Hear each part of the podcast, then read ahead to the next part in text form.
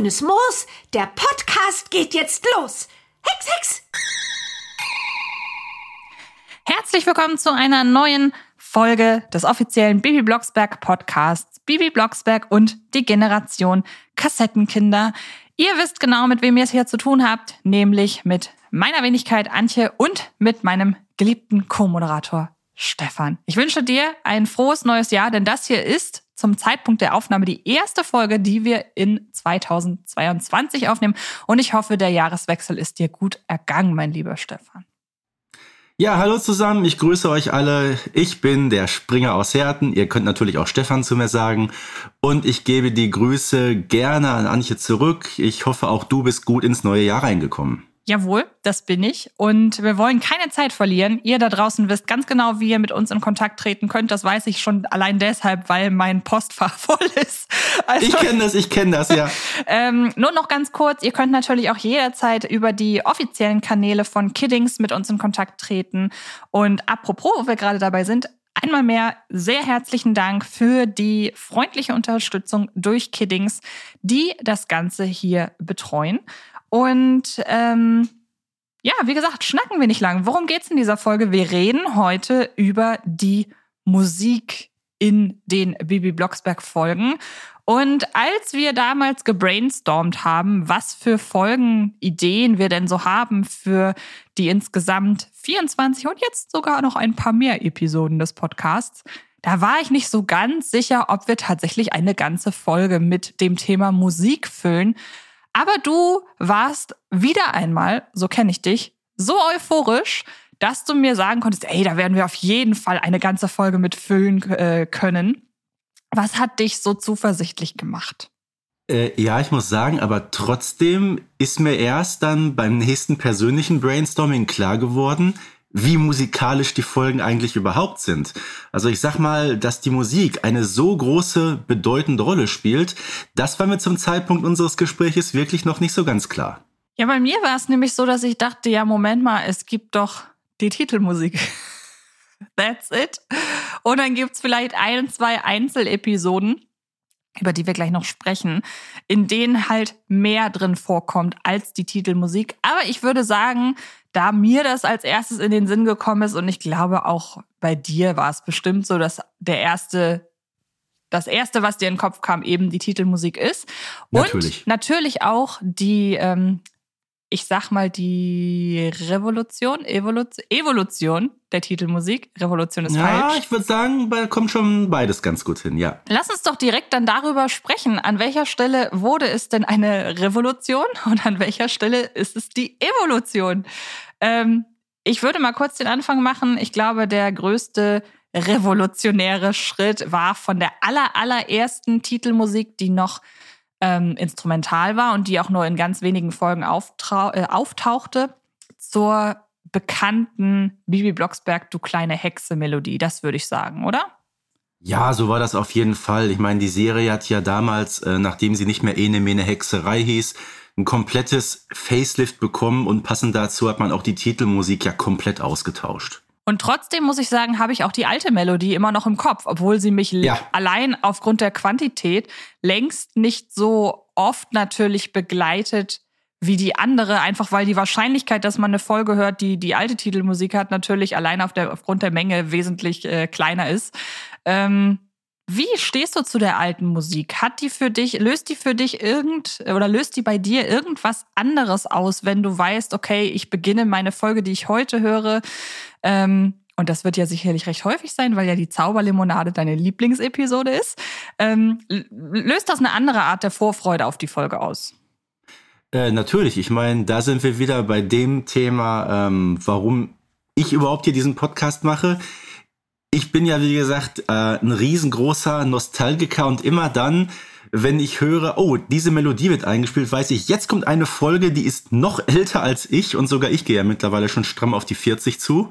Und Fun Fact, vor ein paar Jahren ähm, war das instrumentale Intro von Bibi Blocksberg, also damals noch Ene Mene Hexerei.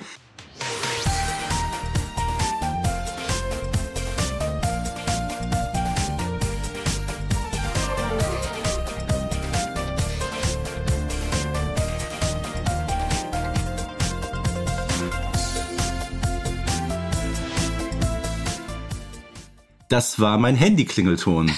Und wenn der immer lief, fragt Leute, was ist das denn für eine Musik? Und ab und an, das kenne ich noch von früher, das ist Bibi Blocksberg. Ich so, richtig, aber schon sehr lange her.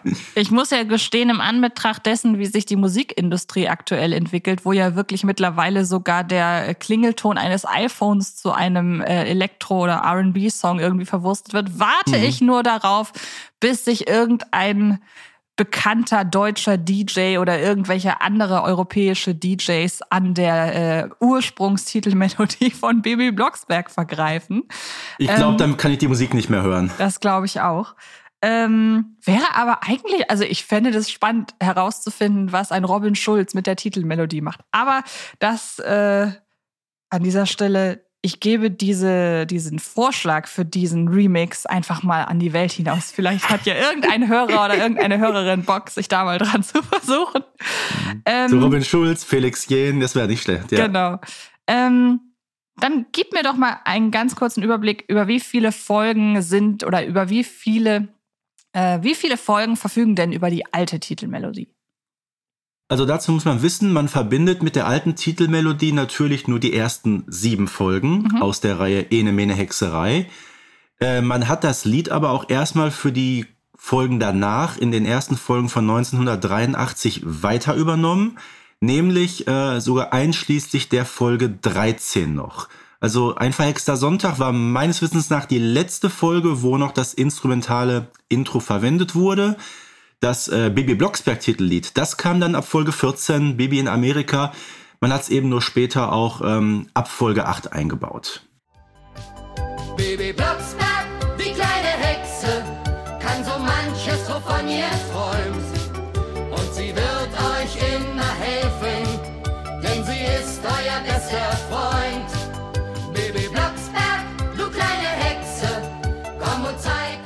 Was ich ganz interessant finde, das weiß ich gerade nicht. Ähm, es wird ja rückwirkend, wenn man heutzutage bei iTunes beispielsweise oder Amazon Music um hier keinen äh, expliziten, äh, keine expliziten Marken zu nennen. Also da, wo man halt sich äh, käuflich, auch im Kidding Store natürlich, äh, sich die Folgen heutzutage runterladen kann.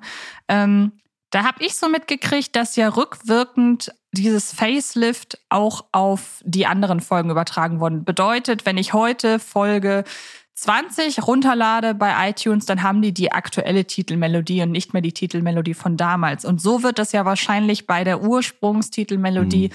auch gewesen sein.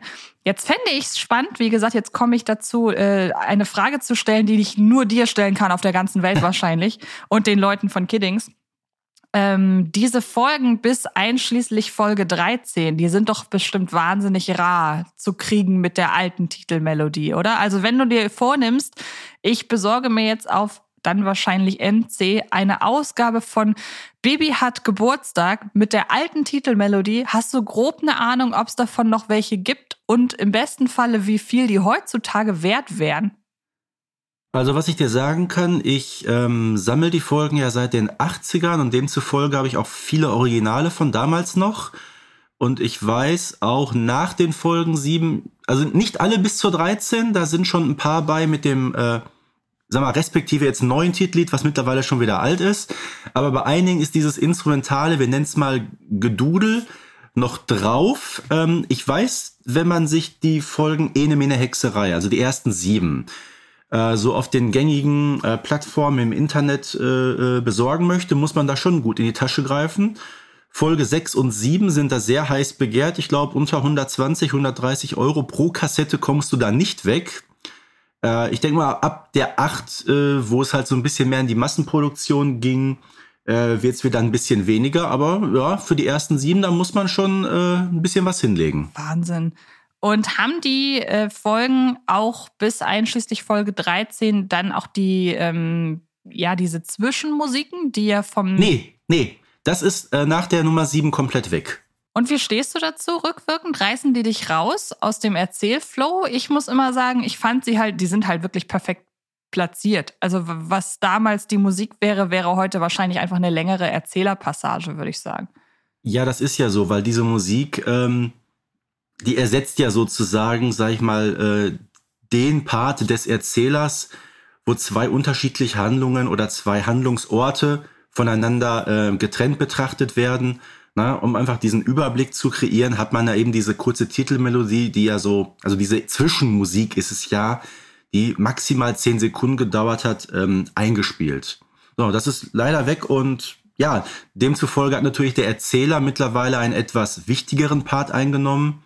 Äh, aber ja, ich muss ganz ehrlich sagen, ich vermisse die Musik so ein bisschen. Zwischenmusik scheint sich generell bei Hörspielen nicht so gut gehalten zu haben. Da ist ja nicht nur die äh, Bibi-Reihe dem zum Opfer gefallen, wobei das war ja halt sehr, sehr früh, du hast es gerade gesagt, in den 80ern. Aber zum Beispiel auch die ebenfalls bei Kiddings erscheinende Wendy-Reihe. Die hatte früher auch Zwischenmusiken. Ich weiß, da bist du ja nicht so involviert, aber die habe ich als Kind äh, sehr oft gehört. Und weiß auch, dass die mittlerweile nicht mehr mit Zwischenmusiken produziert werden. Also irgendwie ist das wohl so ein Relikt aus der Vergangenheit, dass es irgendwie ja, ähm, nicht so richtig äh, in die Gegenwart geschafft hat. Es gab auch mal ähm, in der ersten Hälfte der 80er Jahre gab es auch eine Hörspielserie, die ist damals auch von Kiosk, was ja heute Kiddings ist, auf den Markt gebracht worden. Die hieß Captain Blitz und seine Freunde. Äh, so ein bisschen was von TKKG hat das vom Aufbau her. Ähm, die kommt zum Beispiel komplett ohne Erzähler aus. Da gibt's nur diese instrumentale Zwischenmusik dazwischen. Also es funktioniert auch ohne Erzähler, aber ja. ich würde behaupten, wir wollen ihn nicht müssen. Und wir Nein, reden auf ja gar auch, keinen Fall. Und wir reden ja auch, Fall. Und wir reden ja auch in einer Einzelfolge nochmal explizit darüber, weshalb wir den Erzähler so toll finden. Ja. Ähm, ich würde mal behaupten, so direkt vergleichen, welche Titelmusik jetzt die bessere ist, müssen wir eigentlich nicht. Oder die haben so einen unterschiedlichen Charakter, da kann man dann schon eher die ältere, moderne Titelmusik und die Neuauflage quasi vergleichen. Mhm. Aber wie gesagt, die allererste und die zweite, da würde ich jetzt keinen was ist besser Vergleich anstellen wollen, oder? Nein, das kannst du auch schlecht. Du kannst die beiden Sachen nicht miteinander vergleichen. Äh, dafür ist der Aufbau einfach komplett zu unterschiedlich. Die gesamte ähm, ja, Komposition, das eine ist instrumental, das andere ist ausgetüftelt mit einem langen Text. Äh, das Bibi Blocksberg-Lied, was wir ja aus den 80er Jahren noch kennen, das ja, glaube ich, ursprünglich sogar drei Folgen gehabt, aber aufgrund der Länge hat man es ja für die Hörspiele auf eine Folge runtergekürzt. Aber dann lass uns doch direkt mal zur gängigen Baby Blocksberg Titelmelodie gehen. Ähm, und ich muss sagen, es ist, glaube ich, generell im Hörspiel Urwald auch noch alle anderen Hörspielreihen äh, überhaupt mit einbezogen ist es, finde ich, das eingängigste und auch das, dass die Reihe und war, sagen wir mal, eher den Bibi Blocksberg Charakter nicht besser beschreiben könnte. Und zwar nicht nur durch den Text, der ja direkt vorgibt, der ja eigentlich die Figur Bibi Blocksberg perfekt charakterisiert, sondern auch wirklich durch den Einbezug dieser gängigen Soundeffekte. Und das ist schon wirklich sehr gut gelungen. Einfach, dass man weiß, okay, erste Folge Bibi Blocksberg, man kommt mit ihr in Berührung, ich höre den Titelsong und weiß genau, auf was für eine Tonalität ich mich einzustellen habe. Bibi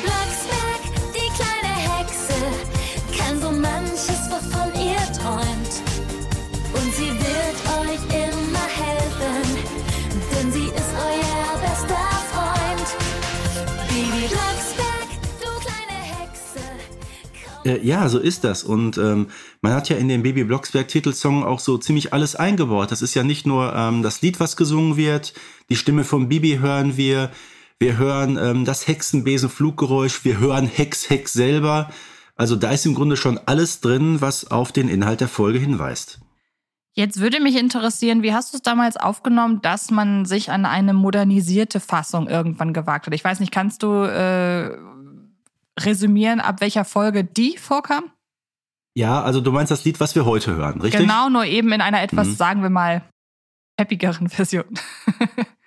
ähm, ja, kann ich dir ganz genau sagen, nämlich ab Folge 83, äh, die Klassenreise, die ist im Jahr 2005 erschienen. Das heißt, wenn wir jetzt ähm, von einer neuen Musik reden, reden wir von einer Titelmelodie, die auch schon wieder 17 Jahre alt ist. Und ich muss sagen, die erinnert mich doch stark, das wollen wir nur kurz anreißen, weil es mit der Hörspielserie ja nichts zu tun hat. Aber die erinnert mich dann doch recht stark an die Melodie aus der TV-Serie. Ne? Das ist ja schon recht angelehnt daran, würde ja, ich Ja, klar, sicher. Nur, dass da sich der Text, glaube ich, so ein bisschen unterscheidet. Ich komme da tatsächlich selber immer so ein bisschen durcheinander. Ja, ähm, ist schon relativ ähnlich. Und ähm, insgesamt ist der Klang finde ich, ein bisschen anders. Es werden so andere Soundschwerpunkte gelegt. Und ähm, gleichzeitig hat man natürlich auch, ich glaube, die Titelmelodie von der TV-Serie ist auch ein bisschen kürzer, ne? Ähm, weil man sich, glaube ich, so einen langen Titelsong bei einer TV-Serie gar nicht so richtig leisten könnte. Ich erinnere mich da an ein Zitat aus meiner hier schon sehr oft und sehr gerne äh, zitierten Lieblingsserie Community, in der eine der popkulturell total fanaten Figuren irgendwann mal sagt, TV-Serien haben für Titelmelodien keine Zeit mehr, um einer lang verschollenen so. Person fest äh, äh zu mhm. erklären, was sich, als sie verschollen war, so in der Welt äh, getan hat. Und wie gesagt, diese, dieser Satz, Fernsehserien haben für Titelmelodien keine Zeit mehr, der ist so aber im Gedächtnis trotzdem, geblieben. ja, aber trotzdem bleibt auch die Musik im Gedächtnis, ne? Auf jeden Fall. Quizfrage spontan, was glaubst du, wie lange geht das Intro bei Tatort? Oh, ich würde jetzt behaupten, nicht so lang, aber die Tatortmelodie ist ja nie irgendeiner Kürzung zum Opfer gefallen und nicht mal dem äh, Vorschlag von Till Schweiger, das zu modernisieren. Deshalb würde ich behaupten, die ist auch gar nicht so kurz, oder? Eineinhalb äh, ganz, Minuten? Nee, ganz genau 30 Sekunden. Wow. Okay, ja. gut. Hätten wir das auch geklärt. Ähm, jetzt haben wir über den Titelsong gesprochen und ähm, der ist so, hat so einen Klassikerstatus. Ich würde mich da jetzt genauso wie beim, ich würde, würde genauso wenig einen Vergleich zwischen den einzelnen Musiken ähm, herstellen wollen, als auch eine abschließende Bewertung, wie wir den Titelsong finden. Ähm, aber trotzdem vielleicht ein ganz kurzes, äh, ein ganz kurzes Statement. Hätte die Titelmelodie eine Generalüberholung gebraucht? Ähm, das ist jetzt eine sehr gute Frage. Also, ich sag mal, das, was die meisten Bibi Blocksberg-Folgen ja ausmacht, das ist, dass sie inhaltlich betrachtet weitgehend zeitlos sind. Ich sag mal, vieles, was dort passiert, äh, in einer Folge von, ich sag mal, 1984, äh, wenn man mal diesen ganzen Digitalisierungsaspekt außen vor nimmt, könnte das so eigentlich auch fast noch in der heutigen Zeit spielen. So, aber wenn man dann, sage ich mal, zwischendurch diese alte Musik wieder eingebaut hätte, dann wäre man auf den Gedanken gekommen, oh, das ist ja irgendwie doch schon 40 Jahre alt und äh, glaube wirklich, um es so ein bisschen zeitloser zu machen, ja, muss man auch, sag ich mal, vielleicht so in puncto Musik ja sich ein bisschen verbessern, ein bisschen erweitern, auch mal was austauschen. Ähm, aber wie gesagt, trotzdem ändert es nichts an der Sache, dass ich vor allem diese ganz alte Musik, das Instrumentale immer noch sehr, sehr gerne höre. Weil das hat so ein bisschen auch diesen, diesen fröhlichen Aspekt. Es ist sehr äh, minimalistisch komponiert. Ich glaube, die, die Musik ist von Jutta Stahlberg. Ähm, das ist die, die auch die Musik zu Jan Tenner damals gemacht hat. Äh, aber wie gesagt, nichtsdestotrotz, äh, das Titellied, mit dem wir, glaube ich, alle äh, weitgehend aufgewachsen äh, sind, das ist die zweite äh, Musik Bibi Blocksberg, du kleine Hexe, la la la la la la la la. Und das gab's ja auch über 20 Jahre in den Folgen. Ich habe es gerade erwähnt, 1983 ist es eingeführt worden und zumindest bis 2005 hat man es durchgehend verwendet.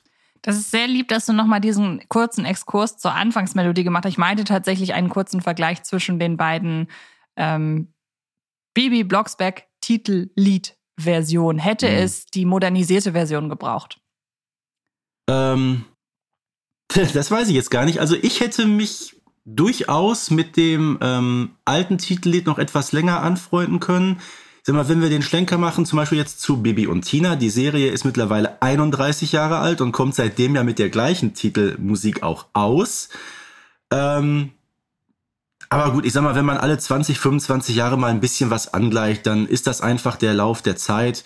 Und ich finde es auch in Ordnung. Ich habe mich am Anfang mit der Titelmusik, äh, mit dem Wechsel so ein bisschen schwer getan wie man sich generell immer so ein bisschen schwer tut, wenn etwas verändert wird. Da denkt man sich erstmal, oh, was ist denn da jetzt passiert? Ähm, aber mit dem Lauf der Zeit nimmt man das als etwas völlig Normales hin. Und äh, mittlerweile, wenn ich meine Hörspiele abspiele und ich höre diese Musik, dann bin ich auch direkt im Thema drin. Ich weiß, es ist Bibi Blocksberg. Ich weiß, das ist die Serie, die ich äh, seit bald 40 Jahren höre. Äh, von daher, es ist ja, muss man sagen, nicht allzu viel überarbeitet worden. Das Grundgerüst der Musik von 1983, das ist ja bestehen geblieben. Und vielleicht trägt es ja auch zu eben jener Zeitlosigkeit bei zu der du natürlich, äh, auf natürlich. die du eben zu sprechen kamst. Ich fand das lustig, als du es gerade angesummt hast, ist mir eingefallen, es gibt ja eine Folge, die auch damit startet, dass Barbara Blocksberg diese Titelmelodie nach der Titelmelodie äh, summt. Ich weiß nicht, ob ich genau richtig im Kopf habe, welche Folge das ist. Ist es der Flaschengeist?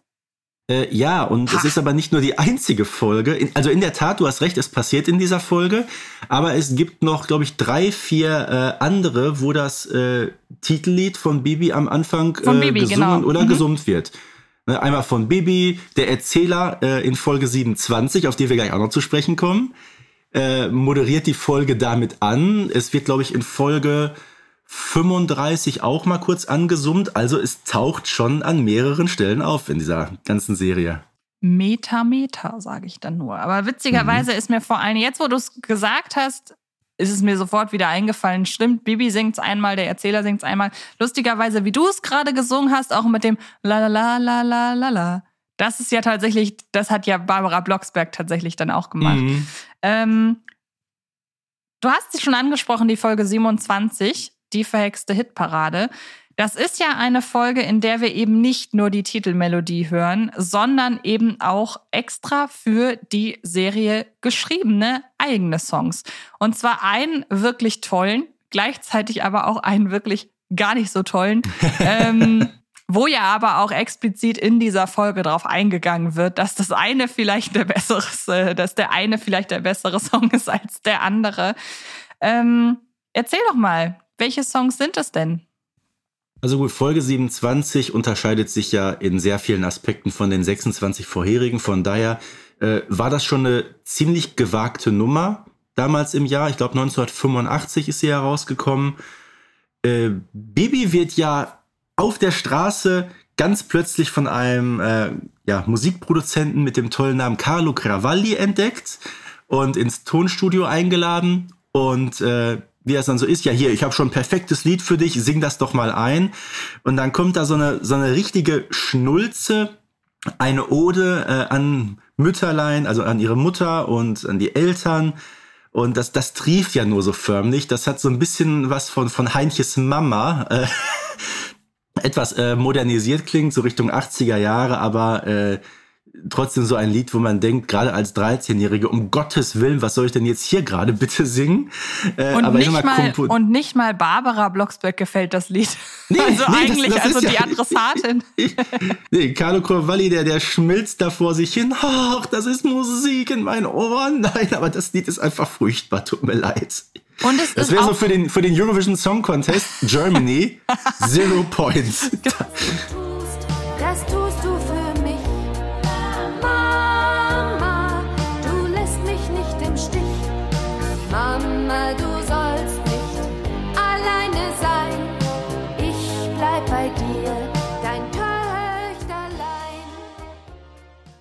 Und interessanterweise ist die Reihe ja auch hier wieder so ein Stück weit ihrer Zeit voraus gewesen, weil das, was man hier so mitbekommt, so Musikbusiness und diese, dieser Kalkül, darauf wurde man ja erst so mit der Zeit von Castingshows und so weiter aufmerksam. Und das richtig. erste Mal, als ich weiß, es gab Popstars schon davor, aber als das so richtig die breite Masse erreicht hat, das war 2001 mit der ersten Staffel von Deutschland sucht den Superstar. Und auch da hatte das ja noch wirklich Glamour und so weiter. Aber es ist halt auch der Beginn der öffentlichen Wahrnehmung, vielleicht schon ein Stück weit im Vorfeld mit den ersten Boybands, wie gezielt da auf die Bedürfnisse der anvisierten Zielgruppe gecastet wird. Also, dass es in jeder Boyband genau die Typen gibt, dass sich jedes, jeder, insbesondere weibliche Fan, mit äh, einem Typen, irgendwie einen, einen Typ Mann anschmachten kann. Und das war aber zum damaligen Zeitpunkt, da war dieser Kalkül in der Musikbranche ja noch gar nicht so wahrnehmbar für viele Leute. Und dass Bibi Blocksberg das damals schon angesprochen hat, passt wieder mal in unsere Wahrnehmung. Die Serie ist gefühlt thematisch ihrer Zeit immer voraus gewesen. Das ist so durchaus. Und ich weiß auch nicht, vielleicht ähm, kam das auch daher, dass ja 1981 oder 82 äh, Nicole ja damals den äh, Eurovision, Eurovision Song Contest, auch ein schwieriges Wort, gewonnen hatte mit dem Lied Ein bisschen Frieden. Äh, vielleicht war das so ein bisschen die Inspiration für diese Folge, aber keine Ahnung, das wäre jetzt äh, hochspekulativ. Kommen wir nämlich von Mütterlein zu Ich bleib immer ich, der ja auch ja. am Ende der Serie, äh, am Ende der Folge 27 zum äh, ja absoluten Chartbreaker wird. Und da muss man ja sagen, das ist ein Song, der entschädigt dafür, dass man vorher Mütterlein ertragen musste.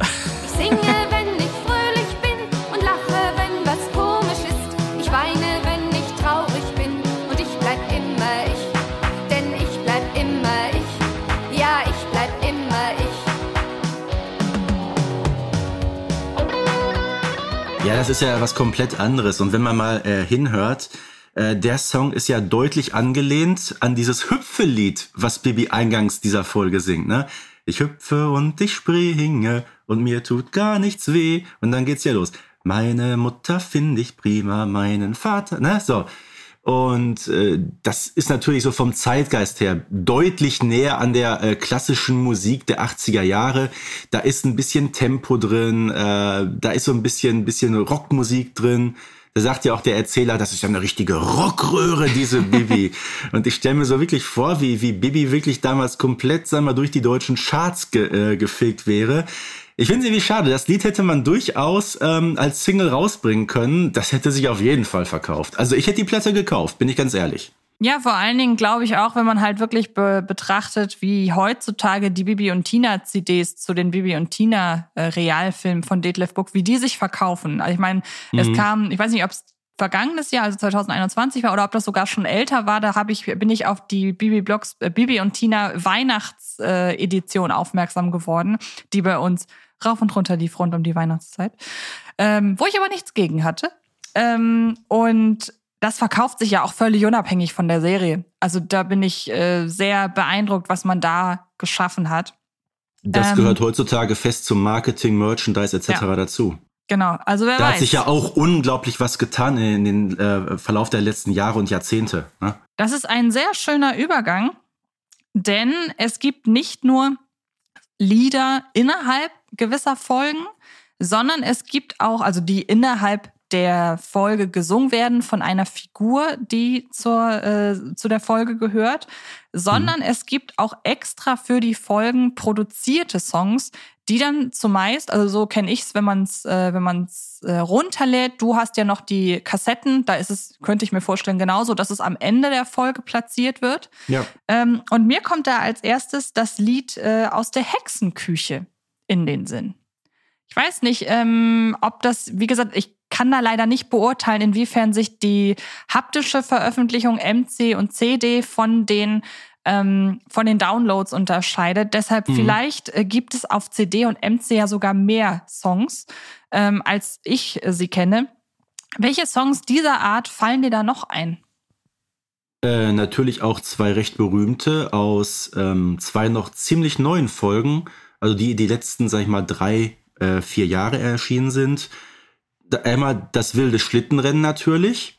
Da gab es ja noch den Song, der dazu komponiert wurde, ähm, mhm. inklusive animiertes Musikvideo.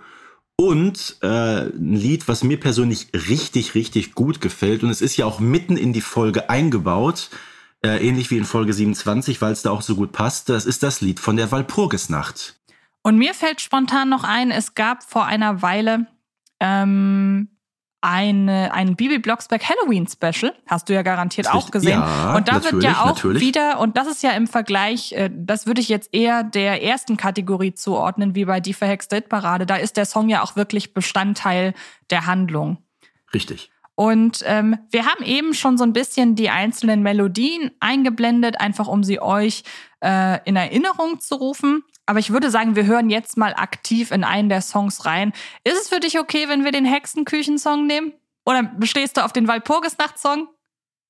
Also ich hätte ja lieber die Walpurgisnacht, bin ich ganz ehrlich. Dann machen wir das so. Dann hören wir doch mal in den Song ähm, zur Walpurgisnacht rein.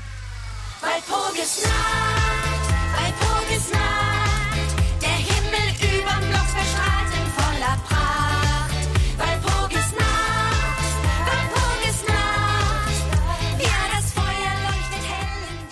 Ja, was verbindest du damit? Ist das auch so dieses typische, wir haben in der Kira Kolumna Folge ja schon darüber gesprochen, dass wir den Titelsong von Kira Kolumna gerne auch mal ohne Folge hören. ähm, ist das bei dir hier genauso? Äh, definitiv. Ich habe mich schon ein paar Mal dabei ertappt, äh, wie ich das Lied einfach mal so gehört habe. Oder ich habe, wenn es lief, innerhalb der Folge nochmal zurückgeskippt und nochmal den Refrain gehört äh, weil es wirklich ein sehr schönes Lied ist, sehr schön komponiert und es passt einfach eins zu eins äh, zu dieser Handlung. Und ich habe es ja schon mal auf den Punkt gebracht. Ähm, ich weiß nicht, ob ich generell so ein Mu Musikfan bin, aber eben sowohl die verhexte Hitparade als auch die Walpurgisnacht, ähm, das sind ja zwei Folgen, die von mir auch mit der vollen Punktzahl bewertet worden sind. Ja, wer weiß, vielleicht hängt das wirklich miteinander zusammen. Und damit ich jetzt Ja. aber auch noch mal auf meine Kosten komme, möchte ich jetzt auch noch einmal kurz in den Hexenküchen-Song reinhören. Sehr gerne doch. Igitt, Igitt, Igitt, Igitt, Igitt, Igitt, da essen wir nicht mit. Igitt, Igitt, Igitt, Igitt, Igitt, Igitt, wir wollen Ketchup und Pommes frites. In der Hexenküche, in der Hexenküche sind seltsame Gerüche. In der Hexenküche. Ja, das war er. Und da muss ich sagen, irgendwie finde ich den eingängiger, könnte aber auch damit äh, zusammenhängen, dass ich die Hexenküchen-Folge als eine meiner liebsten äh, oder der jüngeren Folgen tatsächlich Mhm. erachte. Ich mag die wahnsinnig gern. Und ich höre die gut hören. Folgen und ich höre die Folgen äh, ja wie viele andere in der Regel zum Einschlafen und lustigerweise, wenn am Ende noch ein Song läuft, wache ich wieder auf. Ja, da- das ist so, das ist so. Und ähm, deshalb habe ich den einfach schon äh, sehr oft gehört. Auch wenn ich sagen muss, ich finde manch einen Reim ein wenig holprig, aber das hat ja, aber das hat ja Bernhard Blocksberg schon in äh, der Folge das äh, gestohlene Hexenkraut war es, glaube ich, oder war es? Nee, es war die, war die, glaube ich, wie heißt sie, die ähm, äh, die die Jung, nein, wie heißt die denn? Die Folge mit der Hex, wo, wo auch der oder in der auch der Drache vorkommt. Die Hexenschule. Ja. Da ist es, glaube ich, ja am Anfang, dass Bernhard Blocksberg sich über das Reim dich oder ich fress dich Deutsch ja. äh, be, ähm, beschwert. Deshalb sage ich hier auch einfach mal, ich übernehme mal diesen Terminus und sage hin und wieder tut mir hier das Reim dich oder ich fress dich Deutsch ein ganz kleines bisschen weh, aber irgendwie macht es ja auch den Charme der Ja, natürlich, Songs mein Gott. aus. Und apropos Songs und apropos kreativ. Wir sind sehr glücklich, dass Heiko Rüsse, der Komponist vieler bekannter Bibi Blocksberg und vor allem generell Hörspielmelodien, uns ähm, Rede und Antwort stehen mag. Denn wir haben viele Fragen an ihn und wir glauben, dass ihr da draußen auch die ein oder andere Frage habt, ähm, die wir hoffentlich abdecken mit dem, was wir ihn gleich fragen werden. Und ich würde sagen, wir wünschen euch dann einmal ganz viel Spaß bei dem Gespräch mit Komponist Heiko Rüsse. Ja, lieber Herr Rüsse, vielen, vielen Dank, dass Sie sich heute bereit erklärt haben, uns mal ein paar Fragen zu beantworten. Und zwar nicht nur Stefan und mir, sondern auch den Hörerinnen und Hörern da draußen.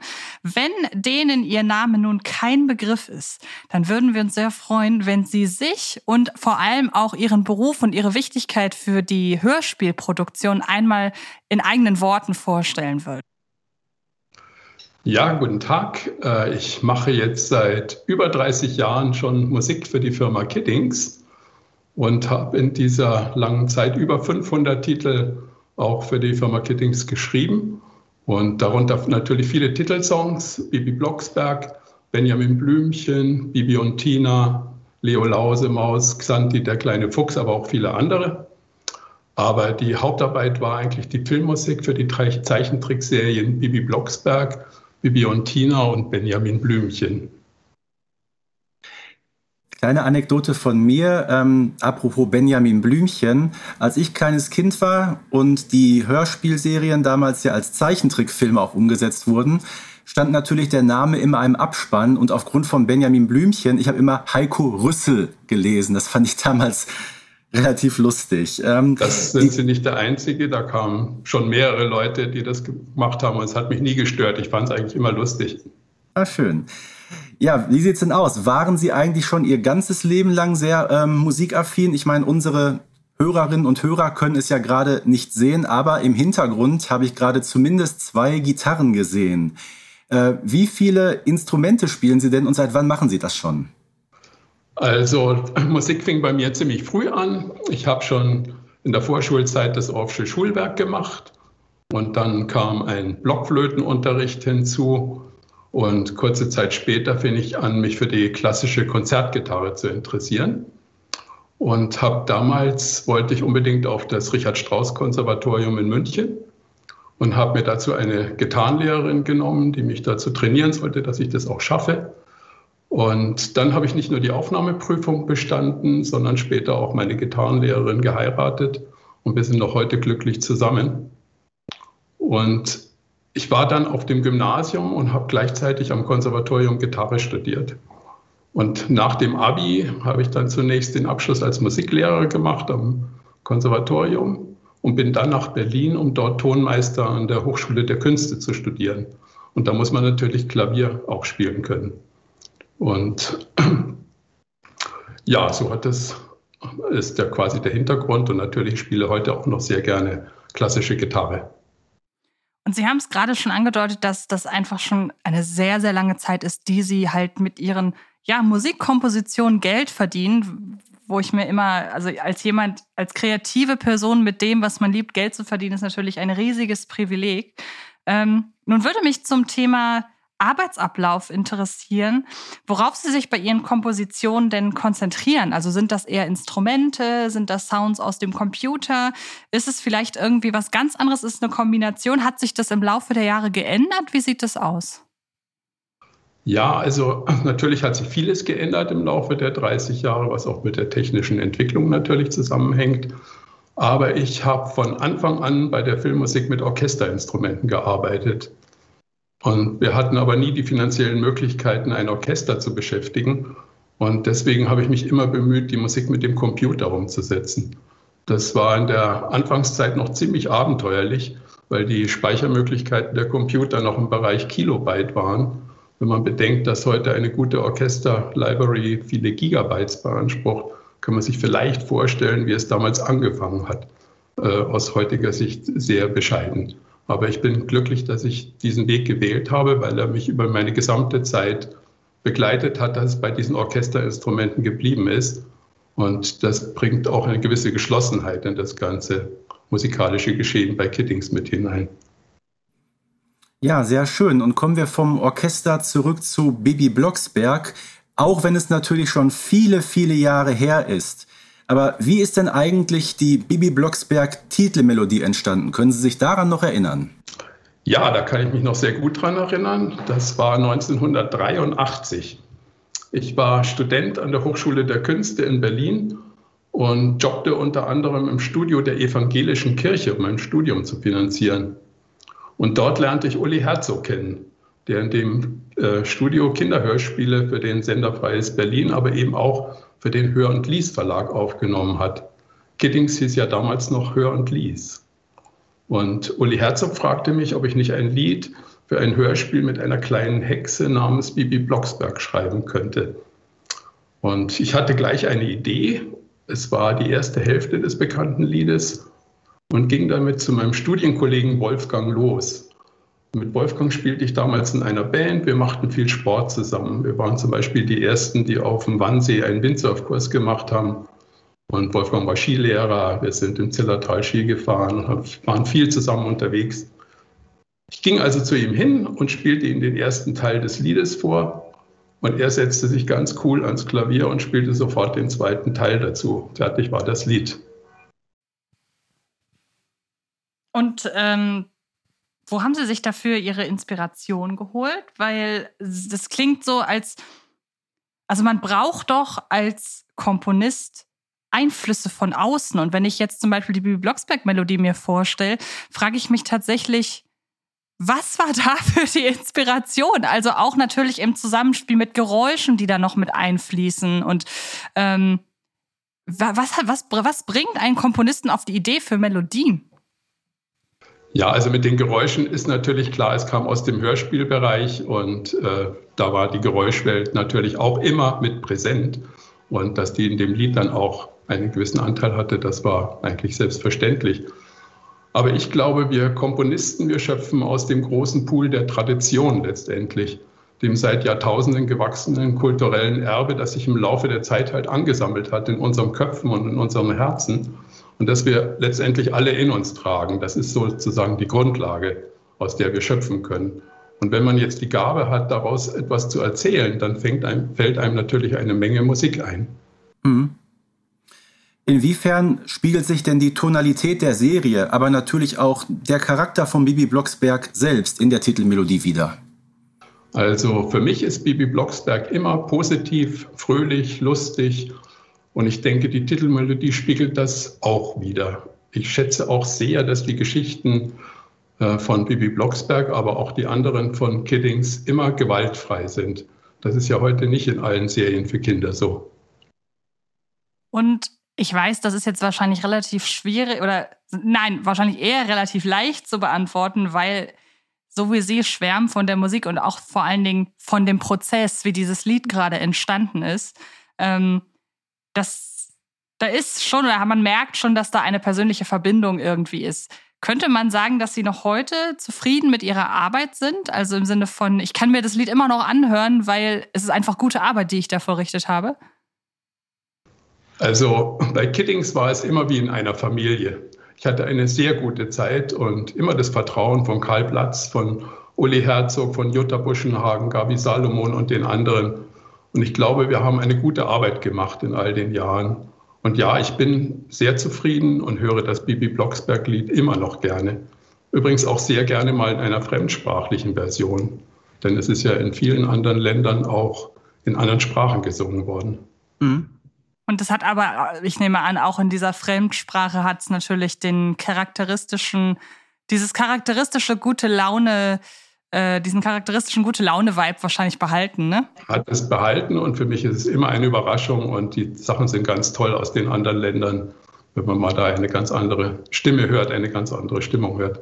Vor allen Dingen, da zeigt sich ja auch, dass dieser, diese ja, wie gesagt, diese gute Laune, dass die nicht ausschließlich mit dem Text, der gesungen wird, zu tun hat, sondern mit der ganzen, ich hätte jetzt fast Attitüde gesagt, aber mit der ganzen Atmosphäre, die dieses Lied einfach äh, ausstrahlt, dass man durch die Melodie und durch die verwendeten Instrumente und so weiter einfach man muss nicht verstehen, was gesungen wird, sondern man versteht auch so, es geht um etwas Fröhliches. Es wird etwas Fröhliches äh, eingeleitet quasi.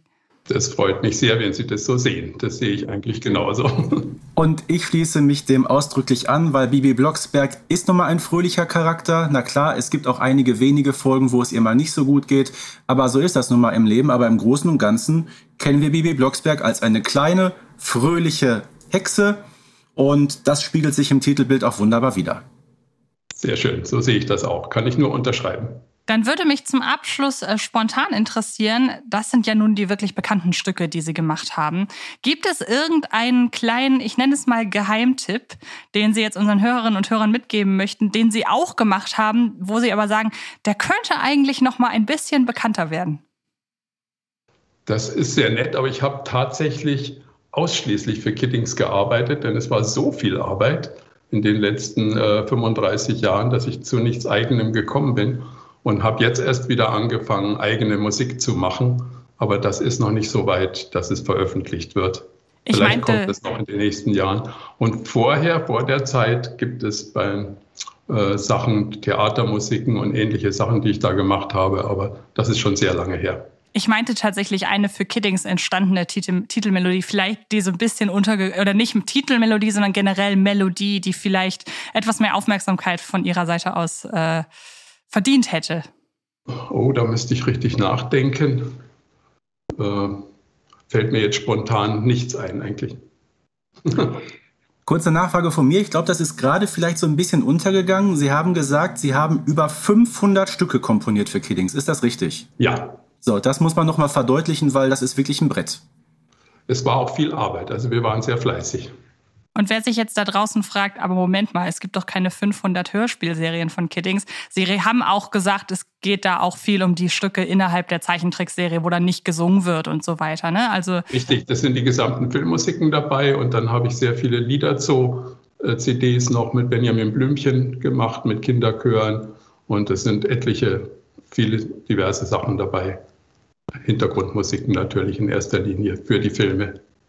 Also nur falls sich da draußen jetzt jemand fragt, wie kann so eine große Menge an Musik zustande CD-ROM-Spielezeit gab es mal eine ganze Weile, wo wir viele Musiken gemacht haben und ja, es war sehr vielseitig. Man kann also davon ausgehen, egal welche Serie man sieht oder hört, egal welche Musik es ist, zu sagen wir mal 99,99 Prozent stammt sie von Heiko Rüsse. Ja, viele Prozente, aber es haben dann in den ganz harten Zeiten andere Leute schon auch mitgemacht. Mhm.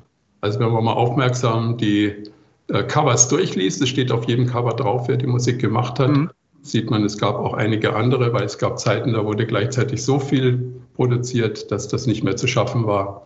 Und dann habe ich auch nette Kollegen bekommen. Okay, dann vielen Dank für diesen ausführlichen Einblick in Ihre Arbeit. Vor allen Dingen hoffen wir da draußen, dass ihr ein wenig was mitgenommen habt. In diesem Sinne, vielen, vielen Dank. Auch von meiner Seite natürlich recht herzlichen Dank an Sie, Herr Rüsse. Vielen Dank nach Berlin. Baby Blocksberg und die Generation Kassettenkinder ist eine Produktion von Rocket Beans Entertainment und wird präsentiert von Kiddings.